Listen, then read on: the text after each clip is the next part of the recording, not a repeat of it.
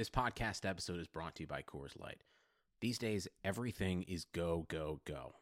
It's nonstop hustle all the time. Work, friends, family expect you to be on 24 7. Well, sometimes you just need to reach for a Coors Light because it's made to chill. Coors Light is cold lagered, cold filtered, and cold packaged. It's as crisp and refreshing as the Colorado Rockies. It is literally made to chill. Coors Light is the one I choose when I need to unwind. So when you want to hit reset, reach for the beer that's made to chill. Get Coors Light in the new look delivered straight to your door with Drizzly or Instacart. Celebrate responsibly. Coors Brewing Company, Golden, Colorado.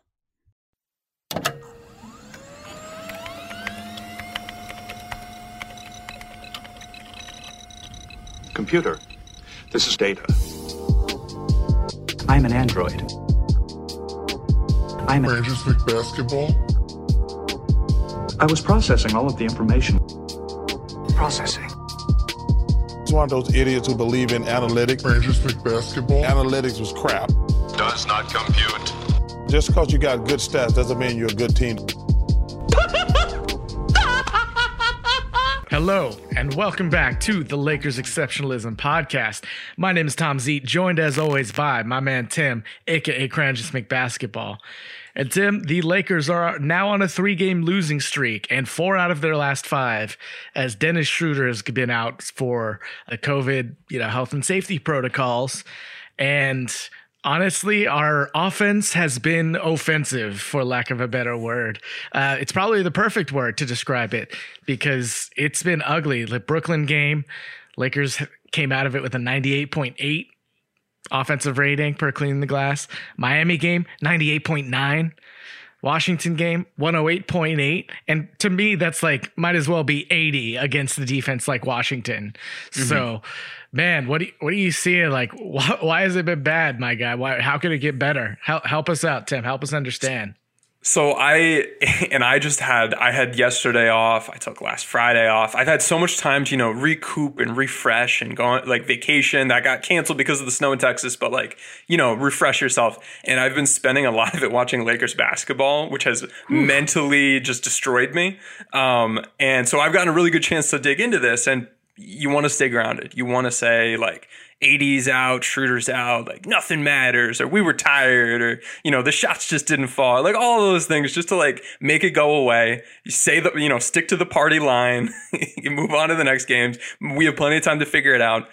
Um, and all those things, like to different extents, are true, but there are some very real underlying core issues that even when Schroeder comes back are still happening. They were happening before. They're going to continue happening. And I look at it at, at, it this way: like the Lakers have whatever talent level.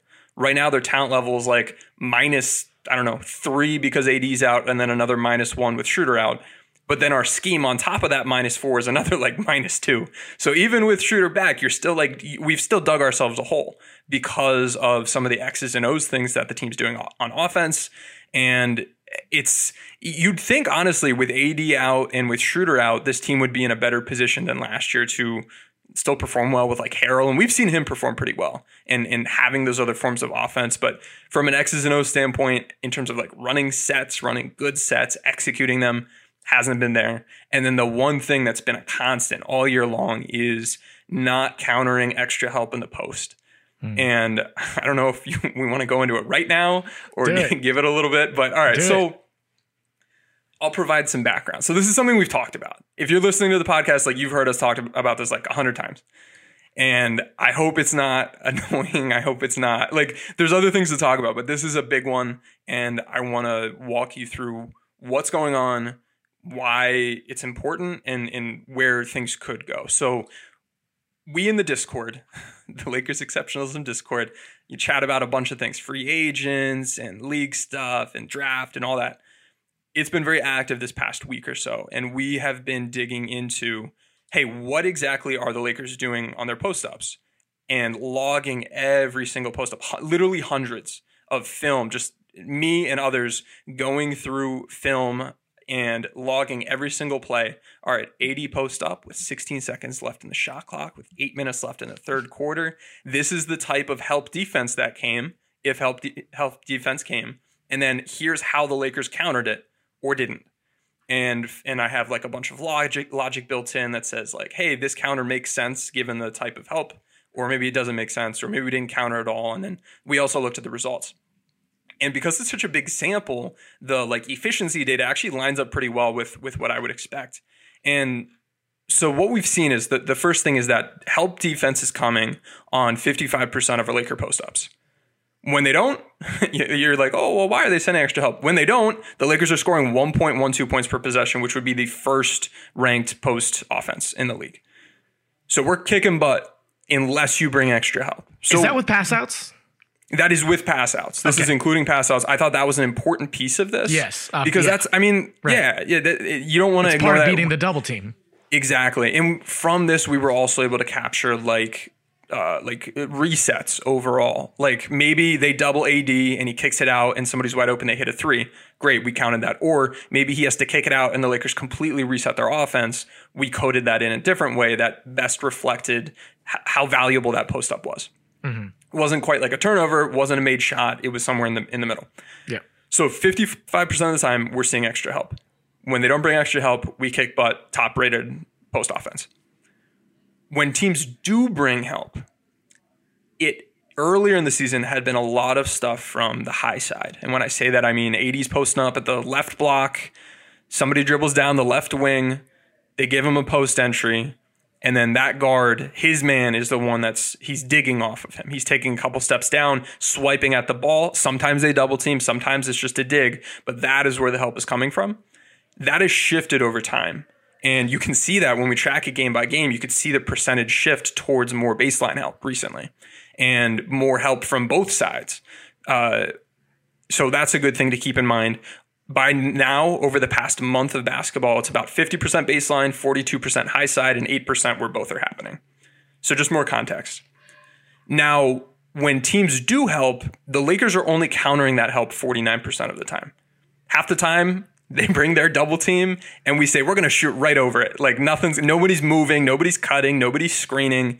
It's AD go beat two defenders, LeBron go beat two defenders, Montrezl Harrell go beat two defenders. And that's not ideal when teams are doubling or sending help from the high side, our rate of countering is 53%. When they send help from the baseline, we recognize that a little bit worse. And the countering is only 44% of the time. When both things are happening, we counter 60% of the time.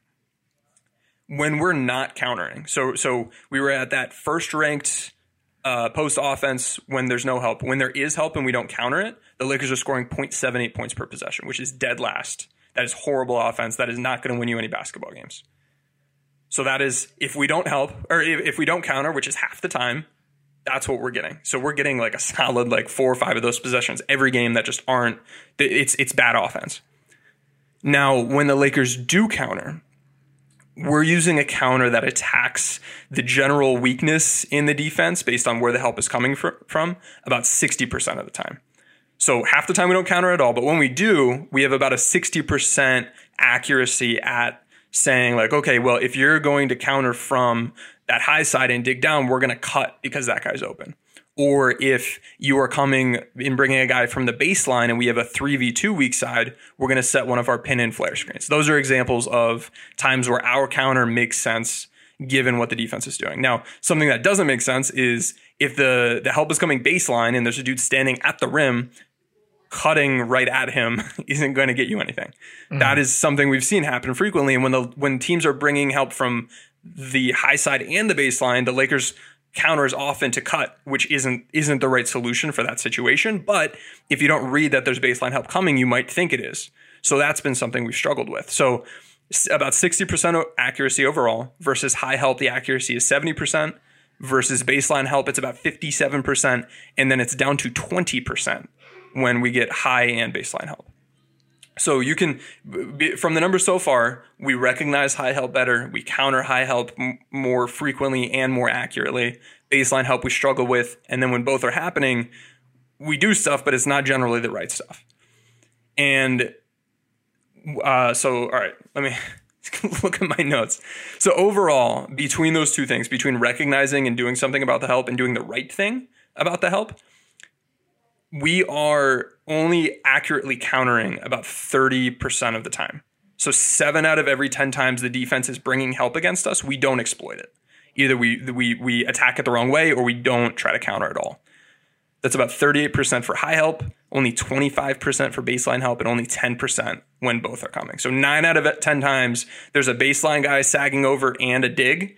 We are not doing anything to really beat that the right way. So very bad process numbers. This this is behaviors. These are processes. Those stabilize fairly quickly, and we've actually seen the defense recognize this. And more teams who, like in their normal scouting reports, aren't bringing baseline help against other teams. They're doing it against the Lakers because that is not something we're doing well at countering. Now, if we want to figure out how much this matters, we can look at some of the efficiency numbers and keep in mind it's only like 250, 300 possessions, which isn't tiny, um, but it's not the full season when we're left alone again, first place, 1.12 points per possession. When they bring help and we don't counter, dead last, 0.78 points per possession. When they bring help and we do counter the right way, we're even more efficient than when they don't bring help at all, which makes sense. If they give you a 3v2 and you can get a wide open corner three from a pin and flare screen, or they're giving you an open cut to the rim, that should be efficient. And we're scoring 1.18 points per possession on those, which again would be first when uh, the defense is bringing extra help and we're not countering correctly, we're scoring 0.79 points per possession. So again, about just as bad as not trying to counter at all against help, mm-hmm. and it would be dead last post offense. So it's the the numbers are there from a process and a result side, telling us that something is wrong. It's happening a lot. It's happening more often now than it did earlier in the season, more than it did last season. Some of the counters we went to last year aren't available this year given our personnel. And this isn't something that when Schroeder comes back suddenly gets better, or when AD comes back, like he's good, and like both of these are good. They're, they're both of these guys are good. They're going to help the offense, but even when they've been playing, the Lakers don't suddenly start countering better. So this is a something the coaching staff is going to have to recognize and take some movement on. Overall, despite all that, our post offense on the year is uh, about 1.0 points per possession. In our sample on the full season, it's 0.996, so pretty close. And our post efficiency on the year as a whole is 14th in the league. So pretty average, despite having LeBron James, Anthony Davis, and Montrezl Harrell. So that's not good. And then if we try to convert that to like a, you know, what, what where could we go from here? If we shift some of those behaviors, if instead of countering half the time, we counter 85% of the time and instead of having the right accurate counter 60% of the time, we do it 75% of the time. And let's say because of that, the defense helps just a little bit less than that normal 55% because they know we're going to beat them. We can see our offensive rating jump by a full two points, 1.8 to, to two points. And I, I was just pulling up like the raw offensive rating, not the cleaning the glass stuff. That would move us up from like 15th to 9th just from one adjustment. And then you add Schroeder, then you add AD into that mix, and it gets even better. So that is, it's very clearly highly impactful. If, if you can give us an extra like two, three points a game from doing something, and then there's clear upside with it as well. Um, and and like if the Lakers realize, hey, we're kicking butt, they can't stop us because we're doing the right things. Instead of posting up 15 times a game, you can post up 20, 20 times, 22 times, 25 times. So it can snowball in the right direction. Right now, because we're not countering the right ways, it's snowballed in the wrong direction. And if we look at some individual players for LeBron, he's scoring 1.37 points per possession without any help, which is bonkers. That's crazy. Those are crazy numbers when uh, the Lakers counter correctly, it's about that same amount. But when LeBron's posting up and we don't counter the extra help, he's scoring 0.65 points per possession. That's really bad. That's like shooting 30% on your post ups. For AD, there's about a uh, 0.3, 0.4 point uh, swing between no help and help that isn't countered. And then when we counter correctly with AD, he's scoring a whole 1.6 points per possession in the post between his scoring and his pass outs. So a lot of numbers. I apologize for throwing that at everybody, but just know that it's very clear that when the Lakers do the right thing from a process standpoint with their post offense, it is absolutely dominant and it's really hard to stop.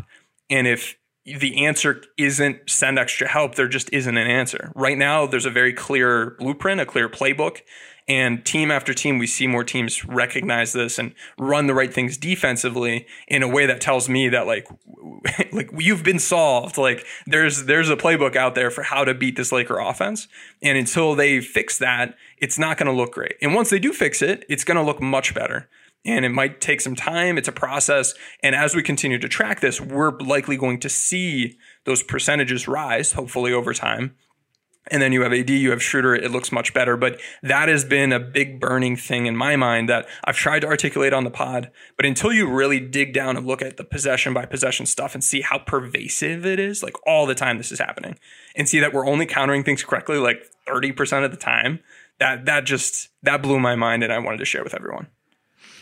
That's really that's really great data, man. Um, yeah, still trying to kind of unpack. I have a lot of questions I want to kind of throw at you here quickly, but uh, before I do, like some of the setups that you outlined, right? Like AD getting doubled from that top side.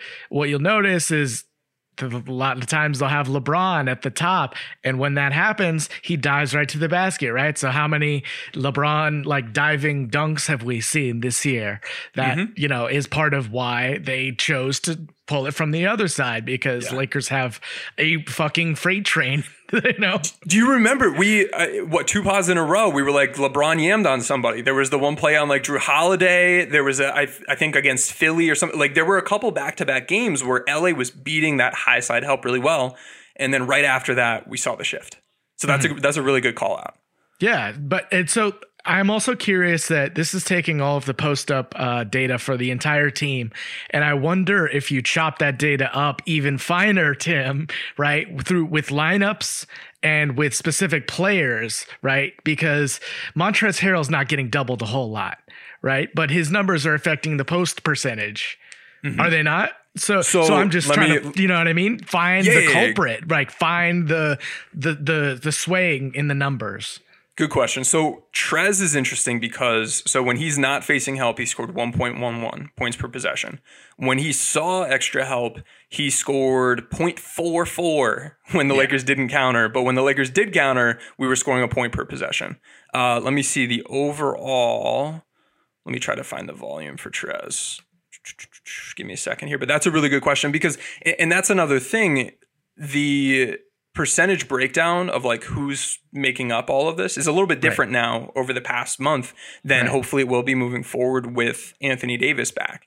Um, if we just filter about Trez. All right. So over the past month, we have seen, oh my goodness, so many, so many Montrezl Harrell post ups. Uh, 50. So there were 55 in this sample for him. And that is 55 out of two, 231.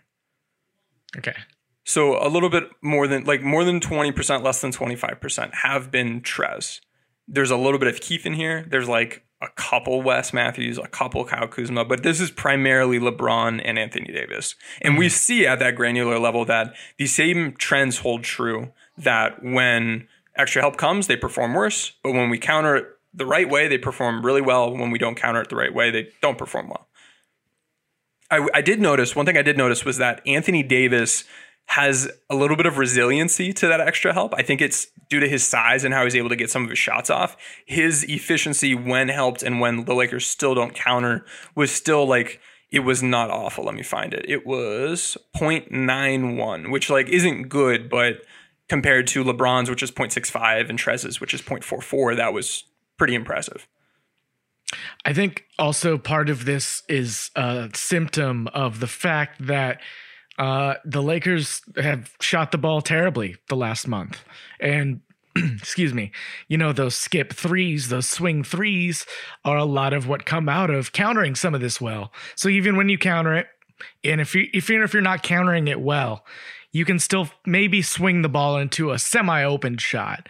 And where the Lakers were starting the season, like, you know, 39, 40, 41% as a team, they're down to 35.4, which, you know, 35.3 was like exactly where they were last year. So I'm not saying their shooting is is awful. Now, they've been shooting worse lately than 35.4, right? Because you have to shoot worse than, than that to bring it down to that number from 40 something. So I think it's not something to, to sound the alarm. They just, Tim, like exactly as you said, they have one guy to dribble the ball. So like this is kind of what you have to go through if you're not going to run a lot of these like like detailed sets that you love so much, right? Like they're they're they're gonna like put the ball in Bron's hands in the post.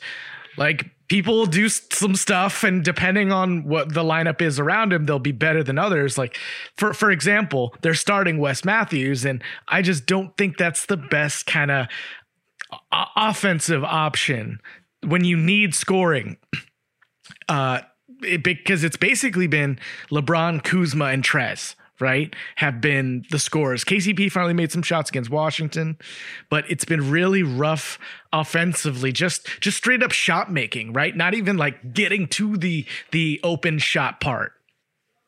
Yeah, the Lakers are down on shot creators or advantage creators. They only have a couple guys that can like extend an advantage, which is something that that your brother Pete, like a film room has has brought up recently, is the who who are the advantage creators, extenders, and finishers.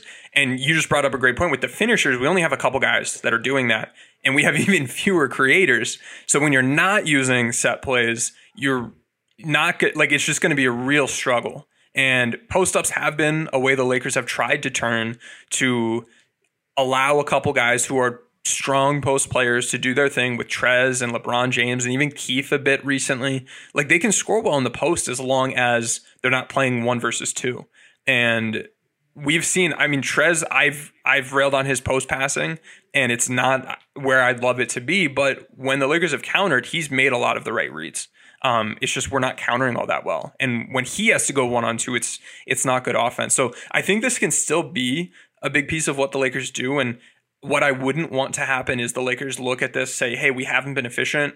We're just going to stop doing this instead of mm-hmm. trying to solve some of those underlying issues. I think getting away from this altogether and having to do more sets, which they haven't been using, or rely on more perimeter scoring or ball handling, which they don't really have, it just it doesn't seem like a great situation right now or with AD back. Because then you go from like one ball handler to two ball handlers with Schroeder back in the lineup. So it's it's going to be a year long thing. It's going to happen in the playoffs. And this is a big piece of the offense that when it's working well, the Lakers offense looks great.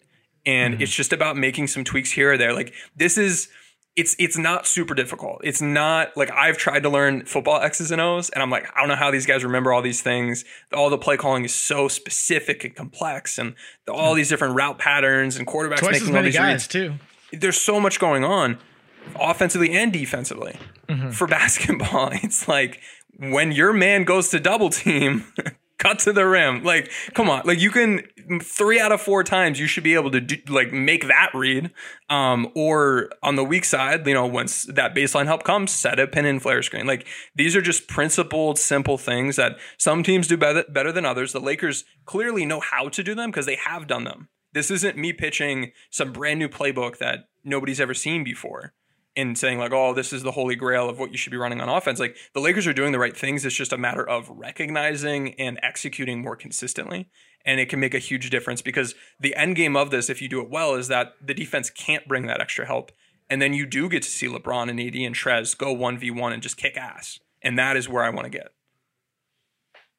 Yeah, absolutely. Uh, I think Tim, we haven't really spoken any specifically about these games. I think there were different reasons we lost each of these three games. To be honest with you, Brooklyn's wings completely on fire. I don't think Joe Harris and Luwawu Cabarrot will be fucking. I think they were 11 for 15 from three, uh, right? But the Lakers, like, what did I say? Turn the ball over, right? 19 and, a- and I think it was in the second quarter. You texted me like, "There's no way we're beating Miami in, of in the Brooklyn game, Yeah. uh, playing like this." And Brooklyn doesn't turn you over that much, but the Lakers, 19 and a half percent turnover percentage in that Brooklyn game.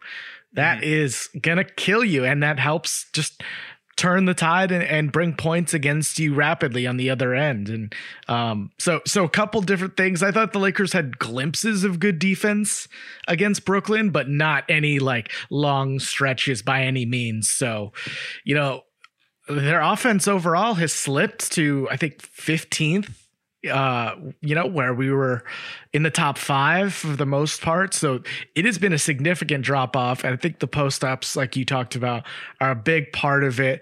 But let's talk a little bit about the lineup decisions too I think. I mentioned I would maybe like to see Caruso starting but last night in that loss against Washington man it really felt like like Trez should have gotten a little bit extra run.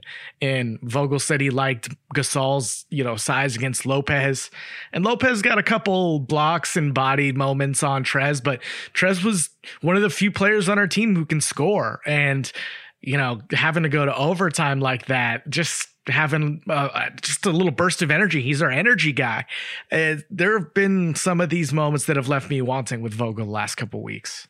Yeah, and I still think like he's an excellent coach. This coaching staff has done For a very sure. good job, and and this isn't. I don't want anyone to hear this and think like we're just you know trashing on on Vogel and his staff. They've Yeah. been pretty consistently like really good with the defensive adjustments, and we saw that in Miami. There was some chess playing happening. Um, and then on the offensive end, it's we've made a lot of the right adjustments eventually in the playoffs. It just took a little bit more time and in a regular season setting with the stakes a little bit lower and with the potential excuses of guys being out or us, you know, being tired or shots didn't go in, it's easy to not have to like self-analyze, self-scout and be like, actually, you know what? Something is wrong. We need to fix X, Y, and Z. So it's taking a little bit longer, but there's plenty of the season ahead if if the Lakers do get it all together, it's not going to just be from being healthy. It's going to be from making some of these changes, and they have plenty of time to do so. I'm not saying they can't, but yeah, it, some of what the Lakers were doing over those past couple games just it didn't seem like if you just wrote down what they were trying to do on a possession and then looked at it and be like, that's not why would you, why would you want that? Like I, I play a game sometimes and I'll do this tonight or tomorrow where I'll say, hey folks, tell me a lineup and tell me like a concept and I'll draw up a play just like on the fly. I'll like draw like 50 plays on my whiteboard, be taking screen like pictures and putting them on Twitter. And when I'm going through that and I'm trying to think about how can we take the skill sets we have and put them in positions that they're they're good at. How do we f- slot the right pieces in the puzzle to make the prettiest prettiest picture? A lot of what we've seen offensively offensively from the Lakers doesn't really align with that. It's it's just been like, why is Caruso? Why would Caruso be doing these things, or why is Wes Matthews isolating or posting up, or just like just some bizarre things? And I can understand the tendency on the coaching staff's sta- uh, behalf to lean towards defense, but you got to look at this team and say, hey, defensively, we're doing a pretty damn good job. Offensively is really where the the impact can be felt. And when you're down AD and you're down Schroeder, you have to be able to play Trez. And even if it hurts you a little bit defensively, the boost he's able to provide on offense, I think, is substantial. Unless you're going to start leaning into Gasol's playmaking, which feel like the, the invitation is still open. We like that is still something that can happen. We've seen more of it. We haven't seen enough of it. But if you're not leveraging Gasol's offense in that way, I think what Trez brings is is just as good, if not better, um, in some of these situations. And it's not every game. It's it's sometimes a matchup thing. But against Lopez, like that's not a guy I'm super worried about Montrezl Harrell having to match up with. Um, so that yeah, that from a lineup standpoint, that stood out. THT in a season where we've seen Caruso in the protocol, we've seen Schroeder in the protocol, we've seen KCP miss time, we've seen LeBron sit games. Almost every guard on this team has missed substantial time, and he hasn't been able to break through.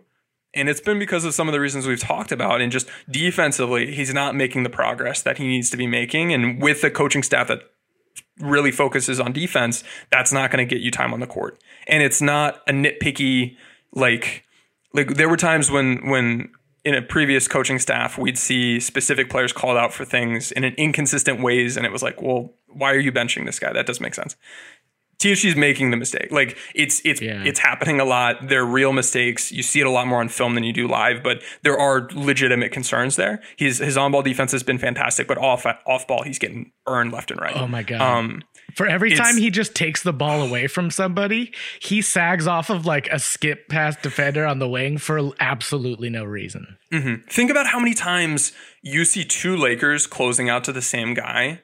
It, next time that you notice that, anybody listening, If it's keep track of who keep track of who's there. It's THT and someone else almost every time, and I'm like, well, THT's wrong. Like, THT 's don't you don't have to. Don't trust me. Don't trust Tom. Watch the film, and THT's going to be involved in like ninety percent of those. So like these things are real. If they weren't real, we'd be seeing him play a lot more. So I don't I don't feel the need to like legitimize what we're saying. It's happening. Um and he's still bringing some of that really good offense with with the driving game, but just like with our post offense, the book's kind of out on THT and what you need to defend and what you don't need to defend. And until he's able to knock down threes with more consistency or make smarter Uh, he, he needs to be able to p- pressure a defense on and off ball without having a reliable catch and shoot or pull up jump shot. And that's a challenging thing to do as a guard. So it's it's not a great situation for him given the role he needs to play, and that's why we've seen his his minutes dipped a little bit. You mentioned Wes Matthews. I've liked a good bit of what we've seen from him when he's asked to do the right things. Defensively, I thought he did a really good job against Brooklyn, and we saw you you mentioned TLC and Harris. They went off, but Kyrie and Harden, like their efficiency overall was was like very very mediocre. So I was pleased with how we did there against Miami. Again, I was looking at the box score like, hey, like we did a good job defending these guys. How the hell did we lose this game? And it's just the offense and it's the, It's the offense. offense. It's, it's always the offense. Even Yeah. against Washington, a team that we should be putting up, up a bunch of points against Yeah. It just wasn't happening. Um, and and you can't go to overtime against against that team. And they're surging. They're doing some things well. Davis Bertans, he didn't have a great game against us, but he's hitting like fifty percent of his threes on like eight a game. So uh, some things are clicking into place with them. But these are three games that like I didn't expect to win all three of them, but you should have beaten Washington. And uh, yeah, I was disappointed, and I was disappointed with the offense attacking switches, which is something we went into the preview of Miami and Brooklyn saying, hey, this is the mm-hmm. week where you can work on Gasol playmaking and attacking switches schematically, not just by isolating. And we didn't see either of those things take a, take a step up. And that's very obvious. And that's how a team like Brooklyn, who doesn't have good individual defenders, can just switch things, shut down actions, and then suddenly you're playing a bunch of iso ball, and then like we were talking about earlier with the post ups, they send some extra help, and then it's it's just bad offense. So it's when you can't beat those post ups. That's another thing I forgot to mention. When you can't beat those post ups, that allows teams to say we're going to start switching everything, and then just pack the paint against your isolations and send baseline help against your post ups, and you know, and then until you can beat those, there's no reason to not be switching stuff. So that's the next step of this that I'm kind of waiting for in fear is teams realize that they can just start switching things altogether and not be in bad shape for it. Now, Miami and Brooklyn, they switch things just because that's what they do.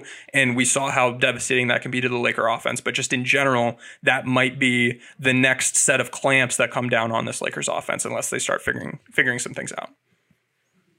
And uh, just really quickly here before we uh, jump into break, wanted to uh, acknowledge Kyle Kuzma for the week he's had.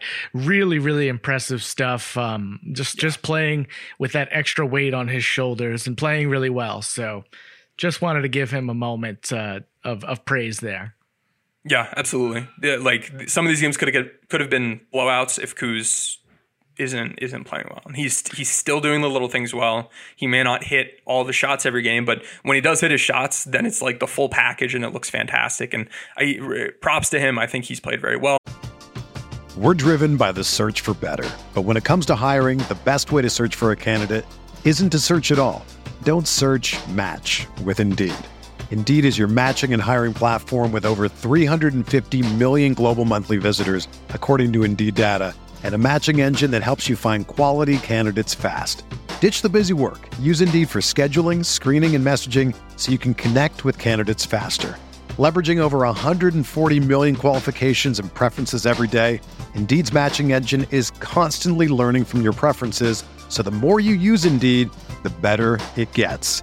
Join more than 3.5 million businesses worldwide that use Indeed to hire great talent fast. And listeners of this show will get a $75 sponsored job credit to get your jobs more visibility at Indeed.com slash Blue Wire. Just go to Indeed.com slash Blue Wire right now and support our show by saying that you heard about Indeed on this podcast.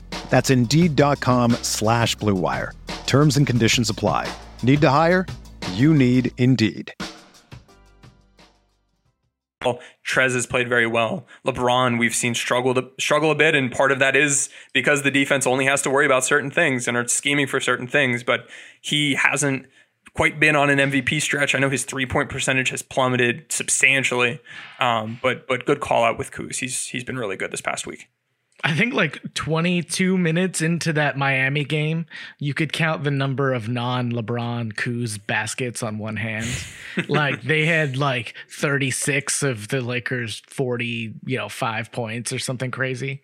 So Yeah. great week from Kuzma, but let's take a quick break and we'll uh, preview a couple games uh, up ahead we have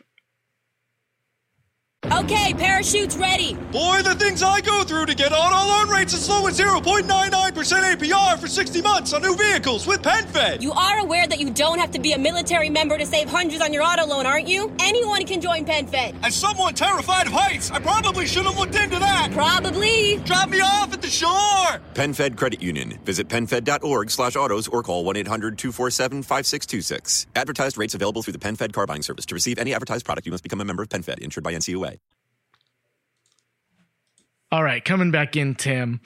Uh, this is not, uh, as you say, a great time to uh, match up against the team who is hottest in the NBA in the Utah Jazz. So, really quickly, just giving you a breakdown on them. They have a great offense 119.3 points per 100 possessions per cleaning glass.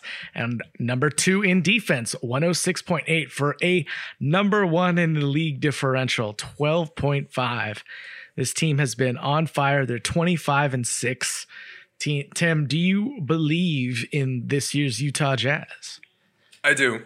I think they have the right mix of shooting, creating, smart ball handling, shooters, and X's and O's. And they've they've figured out just the best way to put a defense in just constant situations left and right through the sets that they run because they run a lot of sets and it's like simple setups but it's mm, we're going to run this ball screen with these players standing here here and here if you play this pick and roll defense if you play that pick and roll defense we're going to do this instead and it, we talk about like accuracy of doing something to attack the defense utah utah's accuracy is through the roof they see what you're doing and they're going to attack it in ways that are built to beat it and if you switch it up they're going to switch it up and it's just so difficult to defend this team. They have the number one ball screen offense in the NBA. They have the number one roll man offense in the NBA, which is just like a bunch of lobs to Rudy Gobert.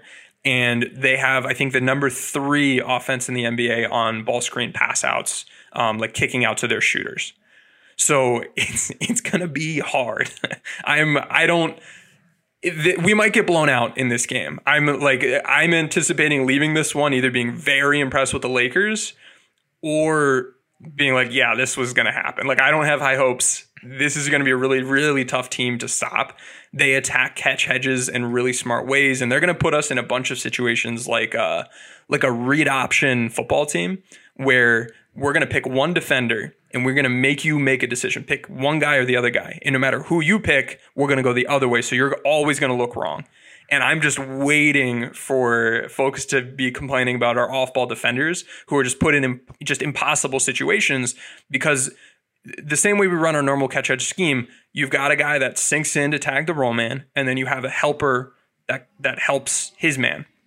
They're going to make sure that helper can't come through their alignments, through their screening, through the things they do, they're going to make sure that chain in the defensive rotations is broken. So either you're not tagging the roll man or you tag the roll man and you're leaving uh, a wide open corner three point shooter wide open, and they have some very, very good three point shooters. Um, so that's going to happen a lot. I anticipate struggling there. Uh, and I don't know, Tom, talk me out of this being a blowout because I'm very worried. They're going to run double high ball screens. They're going to do all sorts of things, and they're going to get a bunch of Rudy Gobert either lobs or Clarkson or Mitchell or Conley finishing at the rim or some kick out threes. I can't. I can't do it right now, Tim. I mean, I can't. I can't you know, I know this is Lakers exceptionalism. We're supposed to be all things Lakers, but it's just the part in the season this Lakers team is at. Um, it's going to be very tough to, you know, uh, unless LeBron goes for 40 and his three all of a sudden starts falling again. But uh, yeah, just looking up this, this is higher than expected, but Donovan Mitchell has a 34.7 usage rate, uh, which is 100th percentile in, in per cleaning the glass. Uh, he's he's gonna be i don't know are you gonna put wes matthews or kcp on him? You know you're gonna start keep starting wes. One of them's got to take conley the other's got to take mitchell. You have a little bit of size there but maybe not really in your advantage per se. Yeah the lakers guard rotation is to be under attack in this game. Like i feel good with caruso on either of those guys. Kcp I I think I would rather have him. Oh, geez, this is tough. I don't want either of them defending Donovan Mitchell. But I guess I'd rather have Start Wes Caruso. on Conley. I, I see. Like ideally, you start Caruso and you go Caruso KCP because that is a better defensive backcourt against this team. And then you're gonna put Wes Matthews Put on Jordan Wes on Clarkson. Jordan Clarkson, I guess, Well, yeah. n- I- you're That's just gonna have to gonna see big well. minutes from KCP and Caruso. Who are there? Put Wes on not those guess- three guys. I guess man to man THT on on Clarkson isn't the worst. It's just like off ball, like we've said. He's Mm-hmm. you know, but Joe Clarkson, you know, has, he has a pretty high usage rate too when he's in the game, twenty seven point seven. So he has the ball in his hands a lot. Maybe that And- works. he has the ball in his hands a lot. He has been okay at a lot of things. There has been one area this year that he's just been kicking butt, and that has been ball screens. And he's Uh, been really, really good everywhere. Pull pull ups, finishing at the rim with his floaters. But he is like dead. He's like second to lowest in the whole league at like pick and roll pass out rate. So I would be sending some extra help. I'm stunting off of perimeter guys. I'm having my my weak side tag man get in there a little bit early. I would be playing Clarkson eh, and, and just daring him to pass because he's not going to see a lot of those, and that is going to end up a little bit better for your defense because he's just been kicking a bunch of butt offensively as a pick and roll ball handler, and I- think maybe catch hedging against him might make some sense. Or if you double team him and make Rudy Gobert have to attack 4v3 from like catching at the three point line instead of catching a lob, I'd have some interest in that. I think you can explore switching, maybe not with Clarkson, but in the Mitchell or Conley pick and rolls. I don't know. I, I'm, I'm trying to figure out the best way to defend them because both of them actually struggled a little bit finishing at the rim this season. But the thing is, if you play drop, they're going to keep their dribble alive, and they're so good with with just these little techniques. They keep keep their dribble alive, put their guy in jail, and then two on one with Rudy Gobert jumping as high as he can, and them going up at the rim. Either they're going to lay it up because you take Gobert, or they're just going to lob it right over, and Gobert's going to finish that. So you're in a tough spot if you get to that two v one at the rim. So you need to stop this ball screen before it gets there, and I'd be looking to either switch or catch hedge or trap um, when you when teams have been catch hedging against them, they've been slipping those, and they'll do a lot from an alignment standpoint to make sure that the help defense won't be there. So that's what you have to wor- worry about and know going into this game. If we're going to do that, this is how they're going to counter it. Um, I want to look at their how good is their zone offense. hey, they haven't faced any zone. Oh no, I'm sorry, that's their playoff last year. Crap. Let's see if how they are against zone because that could be an option as well. So I'm struggling, Tom. They're really I, good. I, I am struggling. This is really good, Tim. This this is a curious weak point for them. Now, number two in defense, as I said, give me a guess as to where you think they rank in turnovers forced, uh, percentage of possessions. I would estimate that they're lower because they run a lot of drop and they don't blitz a lot. They don't hard hedge all that much. They don't, they're not catch hedging a bunch. It's it's a lot of it's a softer, less aggressive screen Mm-hmm. coverage. So I'd say bottom third. How's thirtieth? Bottom bottom one. Oh, there we go. Eleven point nine percent of their defensive possessions end in turnovers, and they. So the, this is again a thing I'll focus on on these teams who don't force turnovers often, and the Lakers give up turnovers often, uh, Mhm. especially the last few games. But you know they they do turn over the ball at least on offense. So they're they turn over the ball. They're 22nd on offense in the same category, 14.5%. So if you can turn them over, you know, get their defense out in a transition, get some some Trez seals, some KCP wild finishes. Schroeder, you know, you're gonna miss a guy like Schroeder in this in this game in that way. But it's it's tough, man, to paint a path for this specific Lakers team. Um, if Kyle Kuzma puts up 25 and LeBron, yeah, you know, and and just everything seems to fall right. Maybe Rudy gets in foul trouble early, or or you know, um, Mitchell is is having it uh, on the outside because they're gonna get their shots. They they have their their looks, and the Lakers defense isn't quite as as locked in as it is without their defensive player of the year. Yeah. And if you're thinking about game planning, like I don't want to be giving up the lobs. I don't want to be giving the kick out threes. So maybe you just try. Man, this is tough. Like ideally, you you live with them taking their mid range jumpers, but they do a lot offensively to avoid that. So it's it's just such a tough tough matchup, and I don't know what the spread's going to be in this game, but it's probably going to look pretty good for uh, for Utah. Utah. Yeah, um, and another thing to keep in mind with this game is the Lakers, if they are posting up, should be well aware that Utah likes to bring help from the baseline, which has been our kryptonite as we talked about earlier. So it doesn't, from that standpoint, it doesn't match up all that well. And even if they hadn't been, I would expect them to do some of that because all the other teams on film have been, um, except for Washington. Uh, How do you think So- the Lakers will attack their drop coverage? So I think so. Schroeder has no chance of playing this game, right? He's maybe Portland. Okay. So I was going to say some mid range from Schroeder could could make some sense. Um, here's what I'd look to do because they drop a lot and they ice a ton of side ball screens. So I would be looking to run my side ball screen with LeBron attacking along the baseline, get some hammer action on the weak side with with somebody setting a flare screen for Wes Matthews or KCP. Engage some defenders over there, take away some potential help defense, or if they do sink in, kick that pass out. And then if it's Gasol setting the initial screen that's that's being iced, he can pop and he might be open. And with that hammer action, you might not have a help defender there. Or if you don't build that double gap in, if you don't align yourselves so that help defense isn't coming, or it's not Gasol and it's like Trez or somebody setting the screen.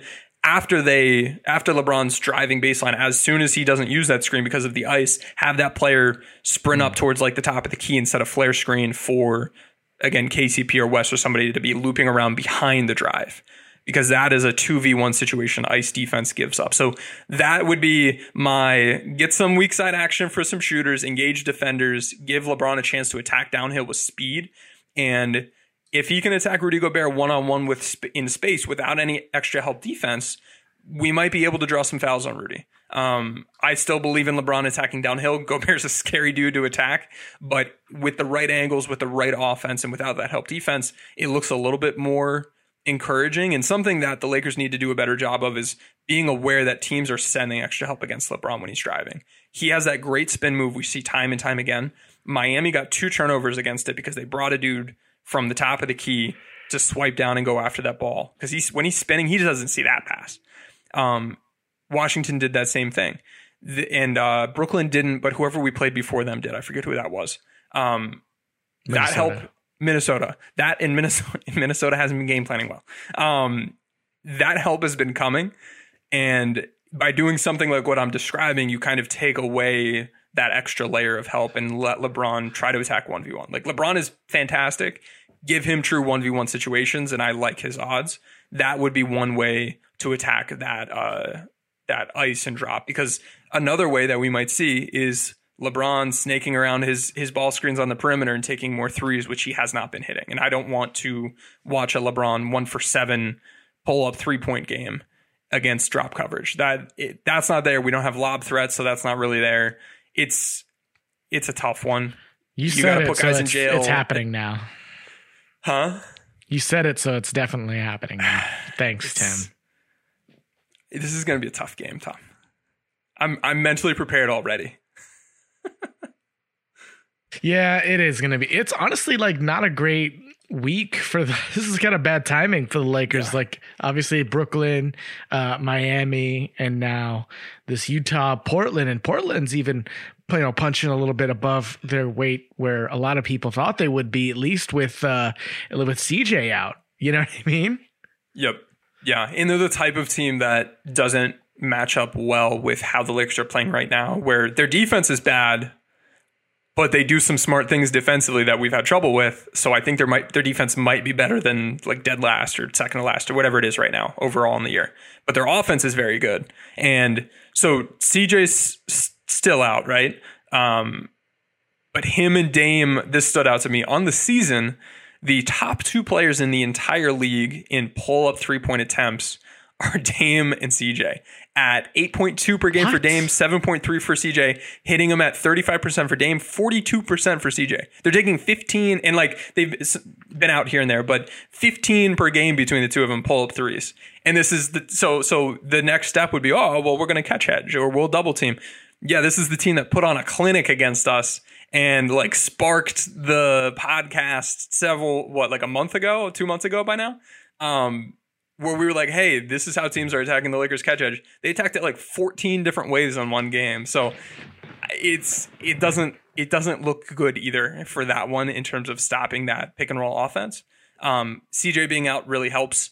This is maybe you get Melo trying to do Melo stuff and bring some extra help because you know he Yes, won't pass please. out. Or, yeah, like it's it just like in the playoffs. It's about breaking down the flow of of offense and making their finishers have to turn into self creators, whether that be Trent Junior, Junior, or Carmelo Anthony or Nurkic, one of these guys. Yeah, um, fucking, fucking maybe- Trent Jr. No, I'm just looking back to that first game where he hit like six threes against us, that fourth game of the year where we lost to them. Yeah. It's it's going to be another tough one. Seven Their defense threes. is bad, and that's really helpful. Um, but they they also switch a good bit, and we saw against Miami and Brooklyn that the Lakers aren't going to be scheming in the right ways to attack switches. And then when we do decide to isolate against their switches, they'll be doing the same sorts of help things that we've seen other teams do. So 39% of their shots in that game were above the break threes. Wow. Jeez. This one's more winnable than the other one, but I can see this one also being like there's there is a real real chance. It's not a high chance, but there's a real chance we leave these games like blown out twice in a row. And we've at that point we would have lost like five, six in a row or Yeah. something like that. And then and then the media narratives start kicking in and people Oh, lean on those excuses. Tim. I mean, I'm already just, you know, to myself, LeBron and AD have a plus 15 net rating when they play together. Just on repeat, just over and over, just those self affirmations. um, yeah, it's it's going to be. We need Schroeder back for that game. We need some point of attack defense. Uh, and I, I think you look at double teaming and seeing if that helps. I think you have to start out in your catch hedge base and see if they're as ready to attack it as they were last time. But I'm anticipating they will be. Um, but you can't drop because they'll hit those pull up threes. So you you have to start looking at weaking screens if you can, or uh, start double teaming. I think maybe Like, you we switch. We got to treat Trez now in this game at least like he's our third, like most important player behind Kuzma, and maybe even second. You know, in this specific matchup where you'll have you know Enes Kanter, Robert Covington, and you know uh, whoever else they have trying to fill in those bench minutes in Portland uh, in the front court. So like Trez should be just he's being featured until he's not until like when it's starting to get crunch time. This is the stretch where i figured trez would be a big factor but the last week or so he hasn't been. So i you know maybe not so, so much against utah but uh, against portland trez should be able to to eat pretty well. Yeah, I don't see Trez matching up against Rudy Gobert all that well. Or He's going to have to eat in some some bench lineups, maybe. Um, I think he can use his quickness a bit. Favors isn't as good a shot blocker. I, I think he has a chance there, but in this matchup, we need to lean on him.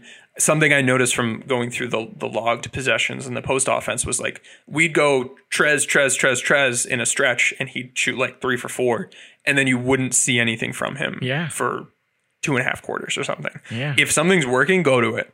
And then when the defense starts bringing extra help, give up because because the Lakers can't counter the help. Uh, I don't know. This all of these games to me, and like not Utah. We're not, I don't think we're going to beat Utah, but this game to me is one where if the Lakers were playing this game a month from now and they figure out some of these things that have been plaguing them, even without AD, but with Schroeder, I think we have a really good shot at winning that game. But with how we're playing right now, I don't believe we're going to see a full turnaround in the areas we would need to. Um, but I mean, anything can happen. LeBron can go off for 40. Like Kuzma can put in 17 efficient points. Trez can eat against this team's front court. Like the Lakers should have a chance, but you need to score a lot of points in this game. On the defensive end, and the Lakers are very good, missing some key pieces. It's a tough game planning game. I think offensively, you you really need to be able to lean on some some scoring of points, and that needs to come from LeBron and Kuz and Trez, and you need to find ways to get Wes and KCP involved.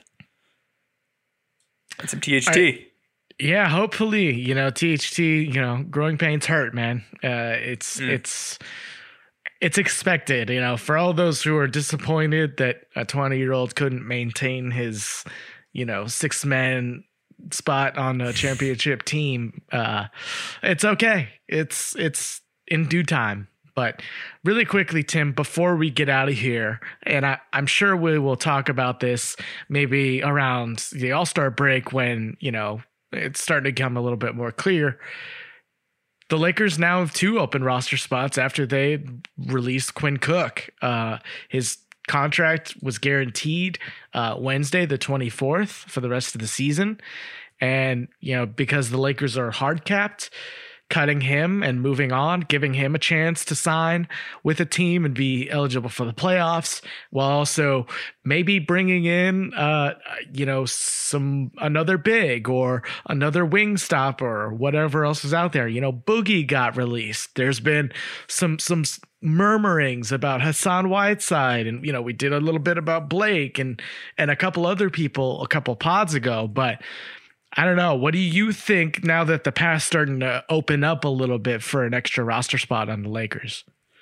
I have a short list of guys I think could make some sense, and some of them have been released already. Others are rumoring to uh, get bought out. Some of them I think you might need a trade for, or at least those teams will look at trades first, and then if nothing materializes, then maybe they, they'll buy somebody out.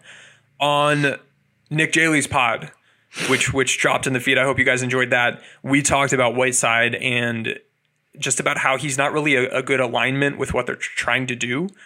His skill set doesn't match their defensive what scheme. the Kings he's, are trying to do. What the, the Kings, the Kings, the Kings. Yeah. Right, right, right. Um, his what he brings defensively has been good this year. He's been a high impact, not to his normal elite defensive impact levels in a regular season setting, but still pretty good. But he hasn't found the minutes there, and part of it, I think, is you know, he's not a long term piece. And then also for them, there's a, a misalignment between his skill set and what they want to do in ball screen coverages. So he might be someone that if I'm assuming, like if, if I'm trying to figure out what the Kings might do, I'm assuming they're going to see if they can get anything for him. And if not, maybe they'll take a Lakers second round pick. And if not, they'll they'll cut him and then the Lakers can look to buy him out. That's somebody I'd be willing to take on. He's a legit lob threat. He's a legit shot blocker. He is a legit finisher. He's someone that you wouldn't have posting up right now. He's posting up in Sacramento. We don't need to po- need him to post up. That's a Dwight Howard kind of similar sort of uh, situation where you just change that offensive usage a bit and he'll be more efficient. That I think is good. Like for a third center, that is a good backup option to have. I would prefer him over a lot of other names I hear rumored in terms of like if Gasol does get injured or Trez gets injured, he's somebody that like can at least be good at the things he's good at and and be like very good within those specific skill sets. It's not like uh, he's kind of washed. I don't know what he does. We'll see if he fits in. So at least you know kind of what you're getting with him. And with the Lakers' culture of accountability and the defensive minds in there, I think they'll be able to leverage his skill set in a good way. And it's good to be able to have a shot blocking, drop coverage, lob threat, finisher big, which we just do not have in a center right now. All of those different things. So he's someone I'm keeping an eye on. Boogie is someone that I think can make more sense with the Lakers than he did with Houston. He in Houston, they're switching a lot and they're dropping a lot in ball screen coverage, which isn't really his game. I think in a catch hedge scheme, he like his defensive limitations would be a little bit masked. Um, and then offensively, like he's been a decent three point shooter just on like crazy hard difficulty. Only Blake Griffin has had harder threes among guys who have shot that same like slightly below average three point shot making range. So in LA, if you can get him really good three point looks, he can space the floor and he can knock those down. And if you bring him in, maybe he kind of duplicates what Gasol brings in terms of space the floor, play make a little bit, be a trigger man in sets, and then from first unit to second unit or first unit to third unit, I don't know what it looks like. You can run similar actions, and that might result in the Lakers in, installing more big man playmaking type of offense on a team that doesn't have a lot of playmakers or a lot of uh, ball handlers. But what about then, his rim protection, though? His rim protection is not good. His rim protection is bad. Uh, in terms of deterring shots, not good. In terms Basically, the reason we would want to get him is bad. yeah, he he defensive rebounds really well. I love He's- Boogie. I'm just saying. Yeah, no, you got to know what he can and can't do, and he can't do that. He's not going to be a good finisher. His finishing's been really bad this year. His shot blocking's been really bad and hasn't been good in the past. He's going to pull in a bunch of boards. His defensive rebounding success rate is really high, and, and we we have a defensive rebounding success rate plus minus metric at B-Ball Index on our player profiles, which I've launched, um, updating daily. Go check them out. He's first in the league, or at least he was yesterday. I don't know what it is today because again they update daily, but he was first in the league at that. So he's been pulling in boards like nobody's business, and I think can fit in a catch hedge scheme and fits somewhat offensively. And just you, he's not going to be a shot blocker. And if you don't run him in drop coverage, that mitigates some of that. But as like a help shot blocker, he's still not going to be that guy. So he has his strengths, he has his weaknesses. We can make more of him than Houston has defensively, but he's you, you still have to just you have to understand what he is and isn't. And for a third big, either him or Whiteside, or third third center, like that's you can do so much worse. There are not third like those guys are way better than the third center on any team. I, I can't name a, a like a, a backup backup center that's better than both of those guys. It's because they don't exist. Teams don't have backup backup centers. They just well, and another like- thing, maybe we see Trez play power forward and fit with Boogie because Boogie can space the floor. That's another thing that might happen. We haven't seen the Lakers do any Gasol Trez this year Right. in an infuriating way. Like I don't know if it would work out great, but it should. Like it makes some sense. It can work. They just have not done any of it. They have not tried it. They have not experimented with it. This could be kind of like that, but just with another dude. So it could fit rotationally in that sense, especially if you're not believing in Markieff and what he's doing, and you don't want LeBron taking up a bunch of power forward minutes. So I think that's what you're looking at with the bigs. And then I think Ariza, we don't know his situation. I'm sure they'll try to trade him, but he's someone that is another three and D wing stopper kind of dude that I would be happy to have. Offensively, he'll he's a stationary shooter that has a little bit of ball mover skill that can just catch and make threes. So I'm good with that. And then Wayne Ellington is another guy that, like, if he's available, he's a really good three point shooter. His defense is not good, but it's good to have like a legit three point shooter that you can trust uh, in It your is. deep bench as well. So Yeah. that's another like situational. Don't want to have to rely on him. And with any of these guys, you're you're not like. We're not seeing like I don't, I don't know. I'm trying to think of a good example. Like De'Aaron Fox isn't getting bought out. Like these aren't good players for the most part, or they're players that are getting bought out for a reason. You have to understand and, and set expectations accordingly, and find the right ways to say who fits with what we need or how we can use them in a way that would be valuable. I mean, and the same way though, we got Kieff last year, and he's you know struggled this year, but he was uh, valuable in the ways that they expected him to be, and you know, being that star in that role. And yeah, to your point, if if Trez and Kieff can share the floor, and they're not really switching, they're still playing pretty much catch hedge defense. Like, yeah, might as well throw Mark and Trez out there as well. But that will be keeping an eye on uh, potential moves um, as as guys get more guys get released, as more details come out. So uh, for now, I think that's a good place to wrap it up. Tim, um, we should try and uh, maybe stream for a game this week if we're free. I don't know. I don't know if I have the spirit to stream for Utah. We'll see. uh, it's it's been tough wanting to stream for these games lately. To be honest with you, man. Yeah, it's been a challenge. And, and like, I mean, I see that as an opportunity for us to. I mean, it's not going to be the most fun in the world against the Utah team, but maybe against Portland. I, I don't know. We'll have to see what our schedules look like. But if we can find ways to analyze the game and, and add some value to the folks, I, I can I can get up to do a game this week. Maybe we'll we'll see what it looks like. Sounds good. Yeah, go follow us on twitch.tv slash Lakers Exceptionalism Pod and uh, hit the little bell and you'll get notified when we go live. So uh, until then, we'll talk to you guys next time. This is the story of the one. As a maintenance engineer, he hears things differently.